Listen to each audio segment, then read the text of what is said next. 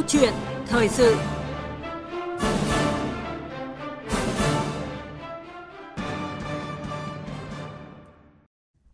Thưa quý vị, báo cáo của Tổ chức Lương thực và Nông nghiệp Liên Hợp Quốc FAO cho thấy chỉ số giá gạo thế giới đang ở mức cao nhất trong vòng 11 năm qua. Ngay sau khi thông báo của Ấn Độ cấm xuất khẩu tất cả các loại gạo trắng thường có hiệu lực từ ngày 20 tháng 7, giá gạo xuất khẩu của hầu hết các quốc gia liên tục tăng theo ngày, trong đó có Việt Nam. Đây được coi là cơ hội cho các doanh nghiệp Việt Nam đẩy mạnh xuất khẩu gạo và gia tăng lợi nhuận cho người nông dân. Tuy nhiên, diễn biến khó lường của thị trường và tác động của El Nino đang đặt ra nhiều vấn đề cho tiến trình này. Nước ta cần có sự cân đối lượng gạo xuất khẩu và tiêu dùng nội địa để vừa gia tăng kim ngạch xuất khẩu, vừa bình ổn giá thóc gạo trong nước và bảo đảm an ninh lương thực quốc gia ra sao. Người nông dân cần chú ý những vấn đề gì trước khi xuống giống vụ thu đông? Đây là nội dung được bàn luận trong câu chuyện thời sự sáng nay với sự tham gia của ông Trần Xuân Định, nguyên là Phó Cục trưởng Cục Trồng trọt Bộ Nông nghiệp Phát triển Nông thôn, hiện là Phó Chủ tịch Thường trực kiêm Tổng Thư ký Hiệp hội Thương mại giống cây trồng Việt Nam. À, trước tiên thì xin được cảm ơn ông Trần Xuân Định đã tham gia cùng chúng tôi sáng nay. Ông nghe rõ tín hiệu của chúng tôi chưa ạ? Vâng, xin chào MC và xin chào các bạn à, quý vị à, thính giả của Đài Tiếng Nói Việt Nam. Vâng, thưa ông, à, để mở đầu cho cuộc trò chuyện sáng nay thì bây giờ xin mời ông và quý vị thính giả cùng nghe tổng hợp thống kê mới nhất về xuất khẩu gạo.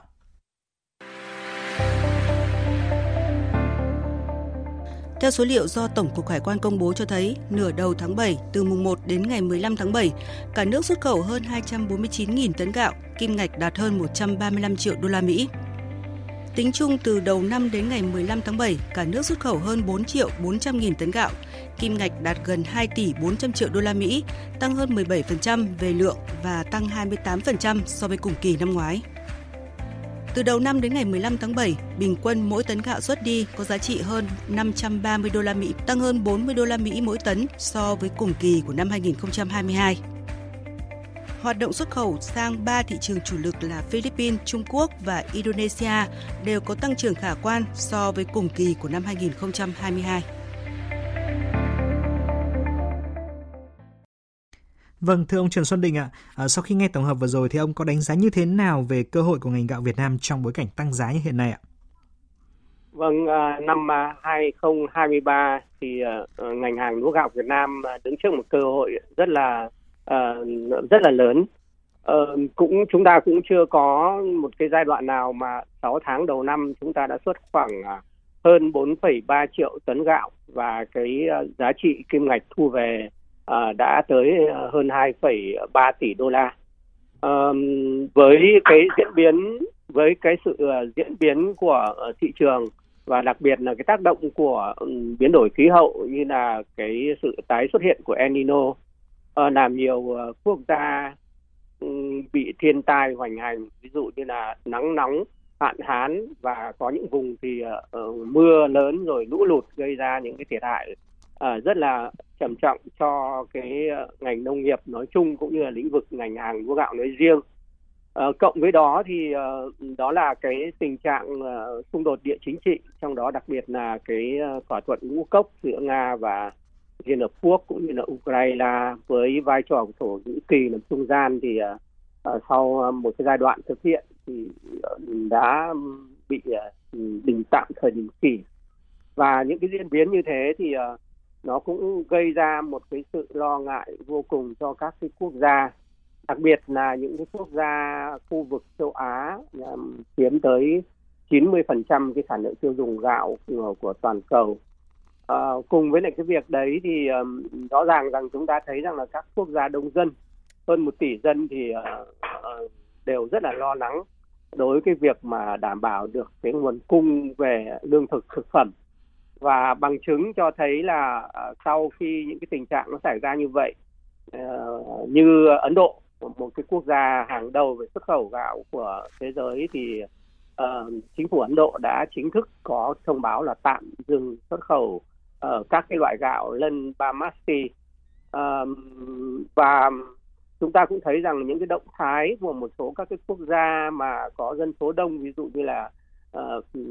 Philippines hoặc là Indonesia hoặc Trung Quốc vân vân vâng. thì đều có cái xu hướng là gia tăng mua vào gia tăng thêm cái lượng dự trữ gạo để phòng bất chắc khi mà uh, thị trường uh, gạo toàn cầu uh, nó tăng giá hoặc là nó khó mua các cái quốc gia cũng muốn đảm bảo cái vấn đề an ninh lương thực của mình thì cũng hạn chế việc bán ra thì, thì trong cái bối cảnh như vậy các quốc gia mà phải nhập khẩu lương thực thì rất là khó khăn. Vâng. cho nên giai đoạn này thì họ cũng tăng cường cái chuyện mua vào. Và cũng như phóng sự đã thể hiện thì uh, trong cái giai đoạn gần đây khoảng một tháng trở lại đây thì chúng ta thấy rằng cái giá gạo của Việt Nam à, giá gạo toàn cầu nó gia tăng từng từng ngày và từng tuần và ừ, tôi thì tôi cho rằng đây cũng là một cái cơ hội à, rất lớn trong ngành gạo Việt Nam vâng. ngành gạo Việt Nam để có thể là à, xuất khẩu và vươn tới một cái vị trí um, cũng như là đảm bảo được cái giá trị xuất khẩu và mang lại cái lợi nhuận cao hơn cho những người sản xuất gạo. Vâng. Và trong bối cảnh như ông Trần Xuân Định vừa phân tích thì rõ ràng cũng đang mang lại niềm vui cho người trồng lúa ở đồng bằng sông Kiều Long. À, dù đang bước vào thu hoạch cuối vụ hè thu nhưng mà giá bán lúa thì vẫn ở mức cao và người dân rất phấn khởi khi mà lúa thì được mùa được giá. Bây giờ xin mời ông và quý vị cùng nghe ghi nhận của phóng viên Phạm Hải. Vụ lúa hè thu vừa thu hoạch xong là gia đình anh Nguyễn Thanh Tùng, ngụ xã Trung Thạnh, huyện Cờ Đỏ, thành phố Cần Thơ đã chuẩn bị xuống giống vụ lúa thu đông năm 2023. Vụ lúa hè thu vừa qua, gia đình anh canh tác giống lúa OM 5451 với diện tích 2 hecta với năng suất bình quân đạt từ 6 đến 6,5 tấn một hecta với giá bán 6.500 đồng một ký. Nói chung thì uh, giá lúa thì uh, năm nay thì cái giá lúa nó cũng chấp nhận được, bà con sắm được cũng có giá mà ở mức cũng khá cao đó. Nếu mà giá cả mà thị trường nó được tăng cao ổn định ở mức độ này thì người dân rất là phấn khởi. Theo ông Nguyễn Văn Đời, Giám đốc Hợp tác xã Bình Thành, huyện Lấp Vò, tỉnh Đồng Tháp, người dân rất phấn khởi khi lúa được mùa, được giá ở vụ lúa hè thu. Nói đúng ra thì à, giá gạo thì nó có tăng thiệt nhưng mà giá lúa đến cái vụ mà hè thu rồi đó cũng có chưa tăng đến đỉnh. Đã thu hoạch xong cái vụ hè thu rồi, bây giờ đang xuống giống cái vụ à, thu đông là hôm nay là trên 10 ngày rồi. Hy vọng là sẽ có cái giá lúa tốt hơn nữa năm 2023 đó do cái giá phân nó, nó giảm trên 50% do đó người dân làm cũng có cái phấn khởi đồng thời cái thời tiết cũng tương đối cái năng suất thì cũng khá giá bán thì ổn định sâu bệnh thì nó ít phân thì nó giảm do đó là cái lợi nhuận của người dân gỡ được năm 2022 năm nay có thu nhập khá Hiện nay, diện tích lúa hè thu ở đồng bằng sông Cửu Long thu hoạch gần sông với giá bán từ 6.500 đồng đến hơn 7.000 đồng một ký. Người dân đã có lãi và vụ lúa này trúng mùa, trúng giá. Khi lúa ít sâu bệnh, giá phân bón giảm. Trước những thuận lợi từ vụ lúa hè thu, người dân ở đồng bằng sông Cửu Long đang tất bật xuống giống vụ thu đông và tập trung chủ yếu vào các giống thơm, đặc sản để phục vụ nhu cầu trong nước cũng như xuất khẩu. À, thưa ông Trần Xuân Đình ạ, à, dù có những cái tín hiệu tích cực như chúng ta vừa phân tích thì cũng có ý kiến lo ngại rằng là cái việc nhu cầu lớn, giá gạo à, xuất khẩu cao thì nó sẽ ảnh hưởng đến cái vấn đề an ninh lương thực trong nước ạ. Quan điểm của ông về vấn đề này như thế nào ạ? À, về vấn đề an ninh lương thực trong nước thì uh, tôi cho rằng là uh, với sự chỉ đạo của ban chấp hành trung ương đảng cũng như là chính phủ thì chúng ta luôn luôn uh, rất là ừ, chú trọng tới vấn đề an ninh trong nước. Và khi những cái năm trước đây thì chúng ta cũng đã trải qua những cái giai đoạn mà giá gạo ở thế giới uh, tăng đột biến và cũng có những giai đoạn mà chúng ta lo lắng thì chúng ta cũng uh, tạm dừng xuất khẩu uh, gạo lại À, tôi nhớ rằng là ờ, ừ, năm 2017, 2016, 2017 cái uh, El Nino nó xuất hiện đấy thì um, đồng bằng sông Cửu Long lúc đó là hạn hán và xâm nhập mặn uh, tấn công và chúng ta uh, mất gần uh, một triệu tấn lương thực. Tuy nhiên thì uh, với cái đặc điểm uh, canh tác của Việt Nam là nông dân thì có trình độ thâm canh khá là cao và tôi nói rằng là ở miền Bắc thì chúng ta có hai vụ uh, vụ đông xuân và vụ lúa mùa uh, khu vực miền Trung và đồng bằng sông Cửu Long thì chúng ta có vụ uh, đông xuân là cái vụ lúa chính, cái vụ hè thu và vụ uh, thu đông. Uh, sau đó là cái uh, một ít diện tích là lúa vụ mùa. Uh, với cái nền nhiệt uh, của một cái đất nước mà nhiệt đới thì uh, cái quay vòng của cái thời vụ chúng ta rất nhanh. Vâng. Ở đồng bằng sông Cửu Long thì chúng ta thấy rằng là với cái cơ cấu vụ mùa vụ như vậy cho nên là gần như là quanh năm chúng ta thấy rằng là bà con nông dân ờ, có cái lúa để thu hoạch và nếu như tính toán cái ờ, cân đối cung cầu về cái an ninh lương thực ở trong nước thì uh, trong khoảng 7 đến 10 năm trở lại đây ở Việt Nam chúng ta vẫn duy trì ở cái mức ổn định là khoảng 44 xung quanh 44 triệu tấn uh, tấn lúa. Vâng. À, với cái diện tích trước đây thì uh, chúng ta có khoảng 7,8 7,9 triệu hecta giao trồng. Tuy nhiên thì những cái năm gần đây thì chúng ta chuyển dịch khá là mạnh và ờ, đặc biệt là cái đất lúa, đất nông nghiệp được chuyển đổi sang ờ, các cái gieo trồng các cây con khác. Ví dụ như chuyển đổi sang tôm lúa ở khu vực đồng bằng sông Cửu Long ở các cái tỉnh uh, uh, ven biển như là bạc liêu sóc trăng cà mau uh, vân vân thế rồi uh, đất uh, chuyển đổi cho ra cho những cái cây trồng cạn rồi uh, chuyển đổi cho khu công nghiệp khu đô thị rồi giao thông vân vân vâng. thì hiện tại cái đất lúa của chúng ta còn khoảng là 7,2 7,3 triệu hecta gieo trồng vâng. và cái mức đất lúa thì nó còn khoảng 3,6 triệu hecta trước đây là chúng ta đất lúa chúng ta có khoảng độ 3,8 nhưng mà cái số liệu về thống kê đất đai của Bộ Tài nguyên Môi trường thì chúng ta cho đến năm 2020 thì cái diện tích đất lúa chúng ta theo cái báo cáo uh, thống kê đất đai thì chúng ta vẫn đạt là hơn 3,8 triệu hecta. Yeah. Dạ. À, với cái diện tích đất lúa như vậy thì uh, cái sản và mặc dù là diện tích uh, gieo trồng có giảm đi, diện tích đất lúa cũng có giảm đi do chuyển đổi, nhưng cái uh, trình độ cái mức độ thâm canh và đặc biệt chúng ta áp dụng những cái tiến bộ kỹ thuật về uh, giống về canh tác thì chúng ta cũng thấy rằng là năng suất lúa uh, theo báo cáo của các uh, tỉnh thì đều gia tăng và hiện tại thì uh, năng suất lúa Việt Nam uh, uh, đang đứng ở cái mức uh, cao nhất khu vực Đông Nam châu Á và cái sản lượng lúa của chúng ta là À, khá là ổn định ở vâng. mức khoảng 43 đến 44 triệu tấn. À, với cái mức sản lượng như vậy thì à, nếu như tính toán cân đối cung cầu lương thực trong nước thì chúng ta trừ đi cho cái mức mà à, tiêu dùng nội địa tức là chúng ta với cái mức dân số là khoảng 100 triệu người và cái mức tiêu thụ bình quân chúng ta hiện nay thì à, à theo cái điều tra mới nhất của năm 2020 thì à, với mức khoảng 9 10 kg gạo trong một đầu người một năm thì như vậy là chúng ta sẽ dùng hết khoảng độ 12 triệu tấn à, cộng với lại uh, cái sản lượng phục vụ cho chăn nuôi và đặc biệt là um, dự trữ uh, dự trữ quốc gia về lương thực thì uh, hiện tại là chính phủ cũng đã có quyết định là gia tăng gia tăng thêm khoảng 400.000 đến 400.000 tấn uh, tấn gạo để tiếp tục dự trữ và chúng ta đảm bảo là ổn định hơn. Vâng. Khi mà giá cả có vấn đề, giá cả thị trường nội địa có vấn đề thì cái nguồn dự trữ gạo quốc gia được tung ra để bình ổn thị trường uh, với lại vấn đề để giống rồi vấn đề cho chế biến nữa. Vâng. thì uh, theo cái tính toán như vậy thì cái với cái sản lượng uh, lúa gạo của Việt Nam thì chúng ta vẫn dư thừa là 7 cho đến đến đến 8 triệu tấn. Uh, cộng với lại cái chuyện mà chúng ta phòng trừ phòng uh, cái việc mà uh, thiên tai như là hạn hán lũ lụt nó xảy ra nó trừ đi nữa thì cái sản lượng gạo chúng ta vẫn đảm bảo là sau khi mà cân đối trừ cái mức tiêu dùng trong nước mức cho phục vụ chăn nuôi cho chế biến làm giống và dự trữ vâng. thì chúng ta vẫn dư thừa uh, ở cái mức khoảng 6 cho đến 7 thậm chí là hơn 7 triệu tấn tấn gạo nữa. Vâng, như thì vậy là an ninh lương thực của chúng ta luôn đảm bảo đúng không ạ? Vâng, như vậy thì uh, tính toán cân đối cái cung cầu như vậy thì chúng ta cũng uh, xét về phương diện uh, cân đối thì chúng ta thấy rằng cái an ninh lương thực chúng ta với cái mức xuất khẩu khoảng uh, 6 triệu uh, xung quanh 6 triệu tấn gạo là chúng ta có thể đảm bảo duy trì tốt cái an ninh lương thực trong nước. Vâng, à, thưa ông ạ, à, hiện sản xuất lúa gạo của Việt Nam thì đang khá thuận lợi, các nguồn cung thì đảm bảo ổn định, nhưng mà cần nhớ rằng là nước ta cũng sẽ bị tác động của El Nino và dự báo thì đến năm 2024 sẽ là năm hạn hán, thiếu nước và xâm nhập mặn khốc liệt do tác động của El Nino. À, vậy thì cái việc mà chúng ta sẽ phải lên kế hoạch ứng phó với tình trạng này thì sẽ cần phải đảm bảo những nhân tố nào thưa ông? Ờ, vâng, à, đúng là như vậy.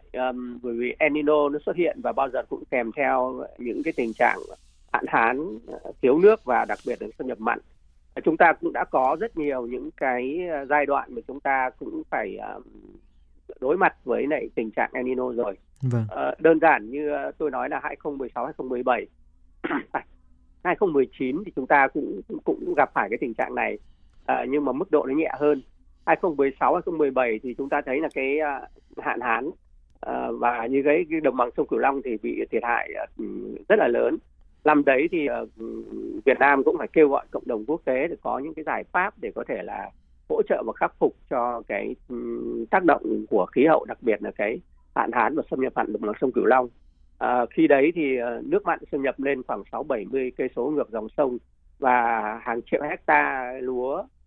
đến cái giai đoạn trổ bông là khô cháy do ảnh hưởng của nước mặn. Vâng. Và theo tính toán uh, khi đấy thì uh, chúng tôi uh, cũng còn đang công tác ở cục và cái tính toán là cái sản lượng lương thực bị uh, mất đi cỡ khoảng là uh, xung quanh là một triệu tấn. Vâng. Uh, tuy nhiên thì uh, cái tác động um, và cái mùa vụ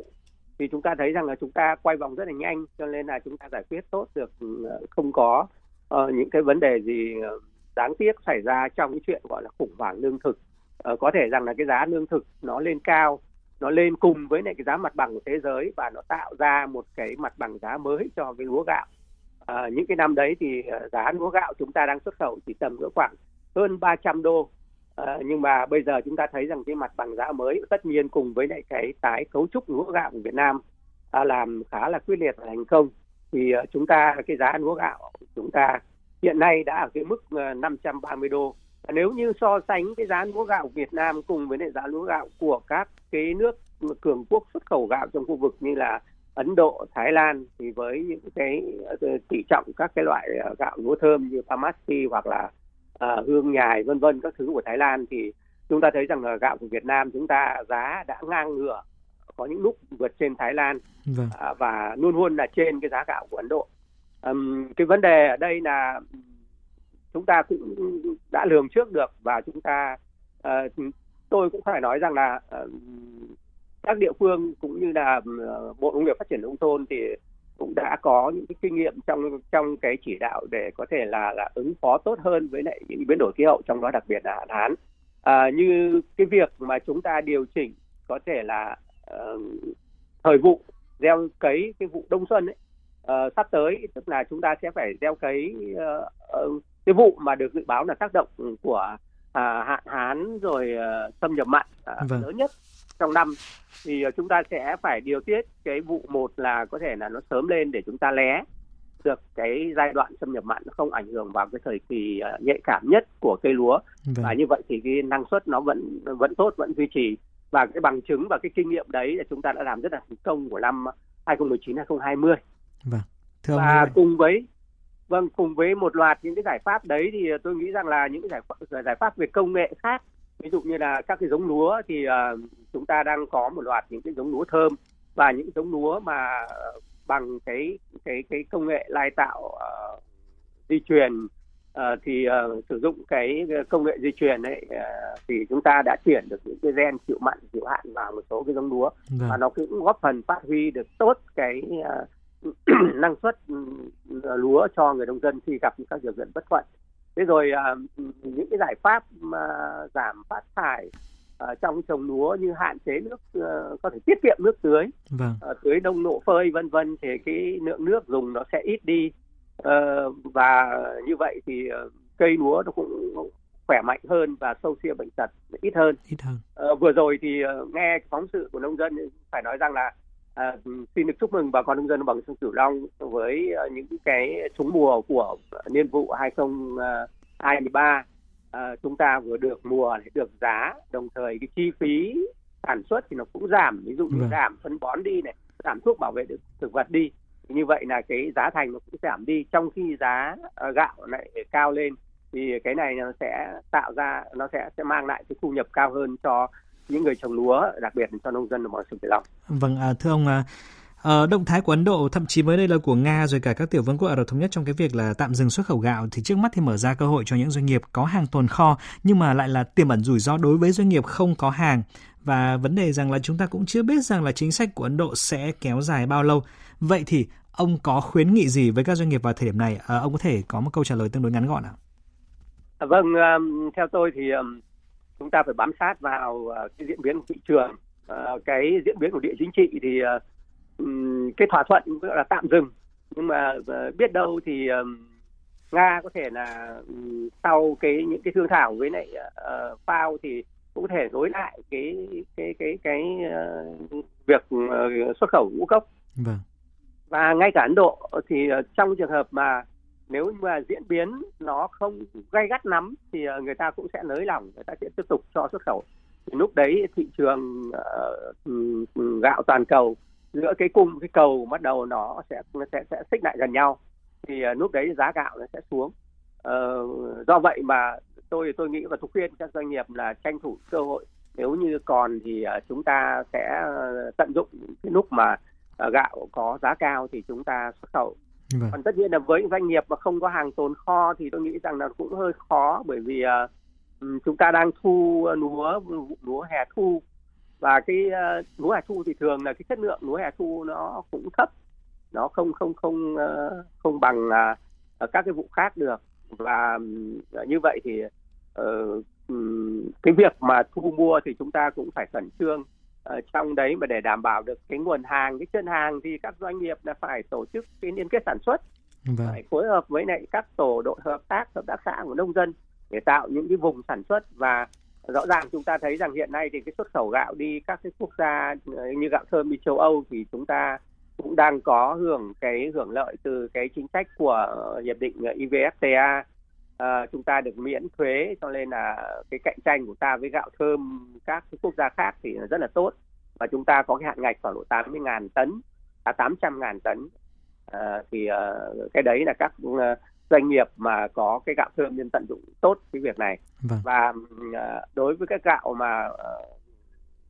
gạo trắng 5% uh, gạo trắng ấy thì uh, các cái doanh nghiệp khi mà đã có cái chân hàng thì chúng ta cũng khẩn trương và nên có những cái liên kết chặt chẽ hơn với nông dân thì tôi nghĩ là các doanh nghiệp nên tổ chức sản xuất như thế thì cái việc mà kinh doanh cái việc mà xuất khẩu gạo chúng ta ổn định hơn. Và nó thành những cái vùng mà chúng ta có mã vùng uh, theo cái uh,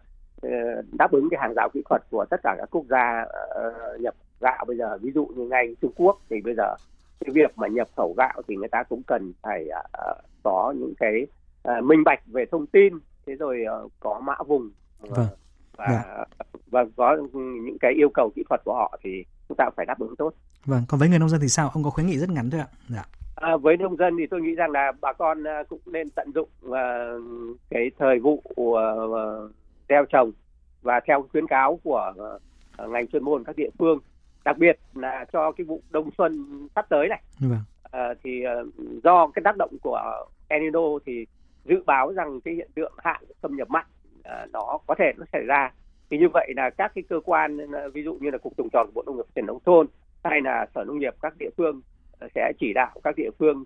ở vùng đồng bằng sông cửu long và các cái tỉnh khác là lịch xuống giống như thế nào đấy Ờ, để cho nó lé được. Thì cái này là các nhà khoa học cũng như các nhà quản lý đã tính toán. Vâng. tôi nghĩ là bà con nông dân nên tuân thủ tuân thủ um, tốt những cái uh, chỉ đạo này và đặc biệt là chuẩn bị tốt cái nguồn giống làm sao đấy để có cái hạt giống xác nhận vâng. để chúng ta gieo trồng và có thể gia tăng cái lúa chất lượng lúa thơm để đảm bảo tăng cái giá trị lên